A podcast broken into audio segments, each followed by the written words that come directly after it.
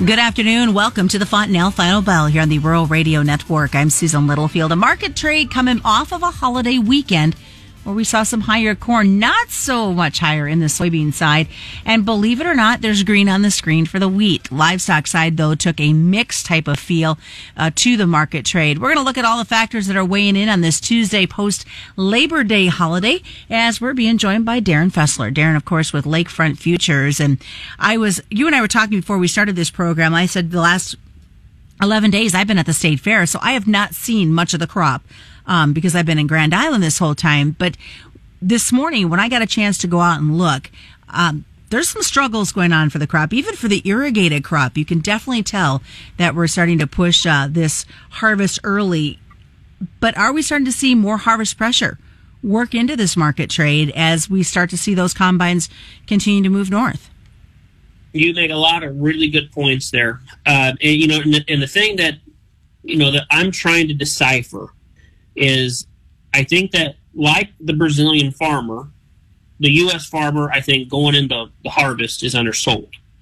Now, I would agree with a lot of producers out there that this crop, on the face of it, is definitely not getting better. Um, are we talking a large area of deterioration, or these are these pockets? And that's that's the part that I'm personally trying to struggle with. Now, granted, I'm at 171. Uh, there will be a WASDE report uh, a week from today. I, I, I, do think the USDA is probably going to move lower that yield just a touch. Uh, I'm, I'm definitely concerned about the heat that we've had, uh, the lack of rainfall that we've had, and some of these overnight temps that we've had. Uh, all this is not conducive for higher test weights. And and you, the, the, the smaller pods that we're going to come with it on the bean side of things is something obviously our balance sheet can't uh, really stand too much. So, you know, you look at the bean side, I think it's very plausible that we're sub 50 bushel here. I, you know, Pro Farmer Tour a couple weeks ago had seen this, and I, I agree with what they had seen as well. The problem of the corn, it, it, it's simply it's not whether we're at 168 or 175 or 176 or 172. It's we got a demand structure at the moment that is not friendly. And when we've had stocks use ratios this high, our prices historically, going back 14, 15, 16, 17, you can look back in history, had been substantially lower than they are today. I think that in itself, along with our poor demand structure for corn, is, is something that's hindering this market from really gathering any sort of traction. Uh, because we we're probably undersold as a whole uh, uh, American producer. We're probably going to see some harvest pressure as, as storage becomes an issue uh, later. But there has been some talk from some of my North Dakota customers that they're going to be cutting some corn here, uh, or picking some corn here in probably about three weeks. They're about two to three weeks ahead of normal for them. So uh, you can you can bet that the combines are going to be rolling early here as well. So it's just it, there's a lot of factors going on here, not just U.S. yield and U.S. corn crop deterioration, bean crop deterioration. We got I think we got to take the global macro approach when we look at these markets uh, in, in, today's perspective. You know, and I find it interesting too, and especially coming off of State Fair and conversations I had, uh, they were saying, "Yep, harvest is going to be early." but my crop's not going to be ready. And um, many are wondering, you know, if that's going to be a, a yield hurting price when they go to the elevator trying to meet contracts. I think there's a lot of unique pressures right now on these producers as they try to market and wonder what this crop is going to do for them. Yes, uh, yeah, you're you're right there. I mean, even even when we are below the insurance price, if if some of these guys are if they get out there and the yields are better, uh, than expected, or even above their APH. Some of these guys that they're thinking they got coverage on insurance may not really be covered. So definitely take it, have your agent take a look at that and kind of where you are once the combines start rolling. But the aspect of okay, the Chinese stepping in here, buying more beans, unknowns slash China buying more beans here, all good. All really things we want to see, we need to see the other question is, does it come to fruition? To see a sales come, uh, a flash sales come up is, is nice, but does that translate into actual exports? Now, the backlog or the so-called backlog or bottleneck of exports coming out of Brazil, it's not really a bottleneck, is they just got a lot of supply hitting the market at the same time, beans and corn. So Brazil, uh, it's going to be a record year for exports for them, and they're already expected to have a record export yield next year. So that is what we're competing up against here. Now, granted, we still do not know about the storms and the crop damage that has China has transpired over the last month or so. So again, is China stepping in here buying this because one they feel like beans are fairly valued here, or is China buying something because they know something other is going on with their own crops? So again, multiple dynamics are going on here. So I just don't think we we can't look at one variable because if we didn't have six or eighty seven dollar crude oil, you know, you know, it'd be a lot more difficult for corn, I think, to maintain this. Crush margins look pretty good on the ethanol side, and if you look at the bean side, it, it's just simply we we don't have the balance sheet to withstand too much downdrop in this yield, but if Brazil has it, how much of competitiveness can we be if we're going up towards fourteen dollars or fourteen thirty? Does that kind of just cool it down a little bit? And, and at the very moment, I think it does. I think funds are looking to sell this on rally, sadly. And unfortunately, when you talk about Brazil and China, it's our producers that are going to take it um, in the shorts because we're used to that switch coming over to us. Yeah, we're going to be starting to focus a lot more on the, the South American weather prospects coming up here. And not to mention, we have some issues with U.S., China, Taiwan relations that are, are definitely play a big factor in all these grains, really. All right, well, stick around, folks. We got a lot more coming up as we get ready on this Tuesday for the second half of the Fontanelle Final Bell.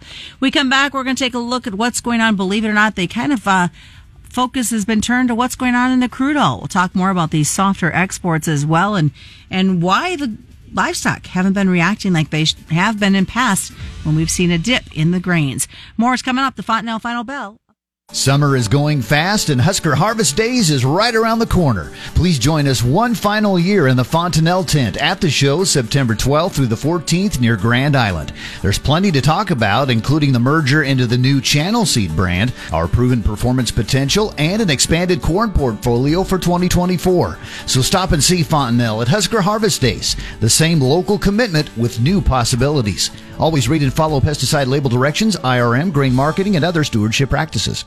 Welcome back to the Fontanelle Final Bell here in the Rural Radio Network. I'm Susan Littlefield as we continue our conversation this afternoon with Darin Fessler. Darin, of course, is with Lakefront Futures. And we left off kind of talking export wise, obviously everything that goes on with China and Brazil.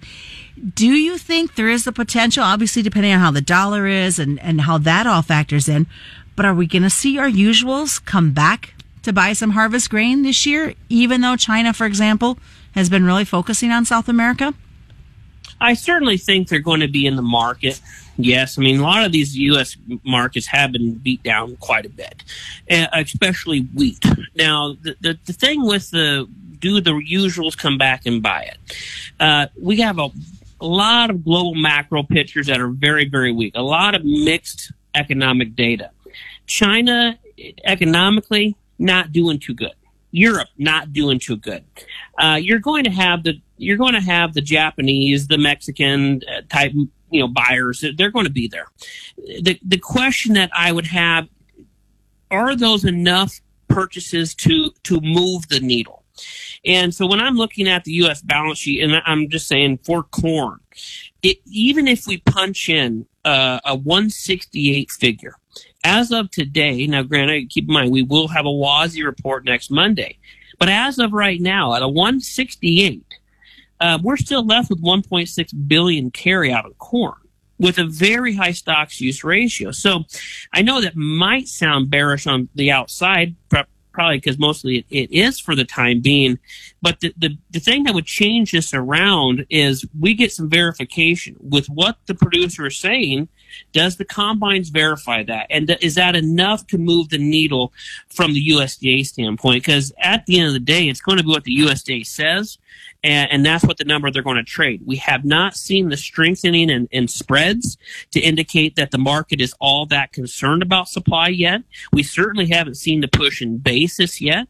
So these are all something that I think we're so close to harvest right now. It feels like we're kind of in that pre-harvest kind of slow period where we're just waiting for new fresh data to come in from the producer.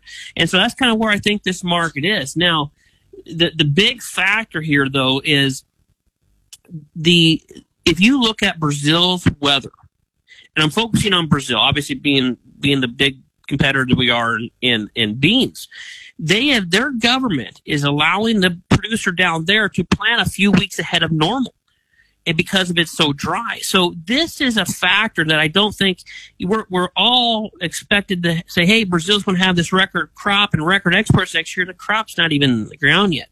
So it is trying to get planted earlier so they can catch these rains sooner for the safrinha corn crop that will obviously just got harvested, still getting harvested, but later on.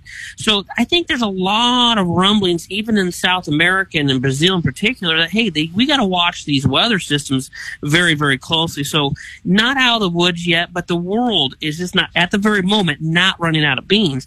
It's just caught up in a place that had a lot of record production and vessel shipments are backed up about 45 days now. So do you think the good side has been the fact that it's crude oil that can keeps keeps things moving? Oh, absolutely. I, I, you look at what crude oil has been doing here, touched almost $88 a barrel here uh, today's trade. Uh, I think if you look at the drainage of the SPR and then you look at the Saudi Arabia production cuts, uh, this is only going to continue to fuel, I think, higher crude prices. Now, it, this is going higher in the face of a U.S. dollar that's nearly 105 on the dollar index now. So it's not slowing it down. I think there's a really fundamentally bullish side of crude oil right now that will keep an elevated floor into these commodities as a whole, corn in particular. The biggest thing for corn, though, if we can get wheat to stabilize, it'd probably be the biggest win for corn. Now, granted, uh, you know, wheat's been really beat down because we are still not all that competitive on the wheat market. But if we can stabilize, real positive for corn, I think. All right, real quick, this livestock, kind of give us your spin as we start to wind down today's program. Yep, as we we've talked lots of time about cattle, fundamentally still bullish here. We're still leaning friendly. I think the heifer retention has to be uh, a big concern here. That's going to keep things uh, you know, somewhat friendly here for the time being. The biggest question I have is obviously the U.S. consumer. Is their willingness to continue to buy here? Because again, we are probably still the best house on a bad block when it comes to world economics. So again, we're watching the dollar and does it have any type of impact on any of these commodities? Far, the funds remain long this stuff, and I think that that's a, probably the right position to be in. So is cash going to hold off till? I mean, it's Tuesday, so we lost a Monday trade. Are we going to hold off till Thursday or later this week? I certainly think so. And I certainly think cash is going to be strong this week again here. Uh, you know, we're getting to that back half of the year now where uh, demand is probably going to start picking up just a yet a bit for football season and all that. But again, I, I, like what I'm seeing here technically, fundamentally, and again, watch the heifer retention. It's not there. I think that's going to be a bullish story for come. All right, best way for folks to get a hold of you.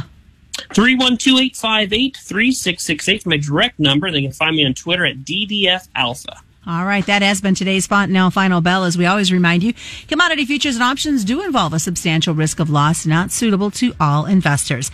That is the Fontanelle Final Bell. Fontanelle Hybrids and all your local dealers right here on the Rural Radio Network.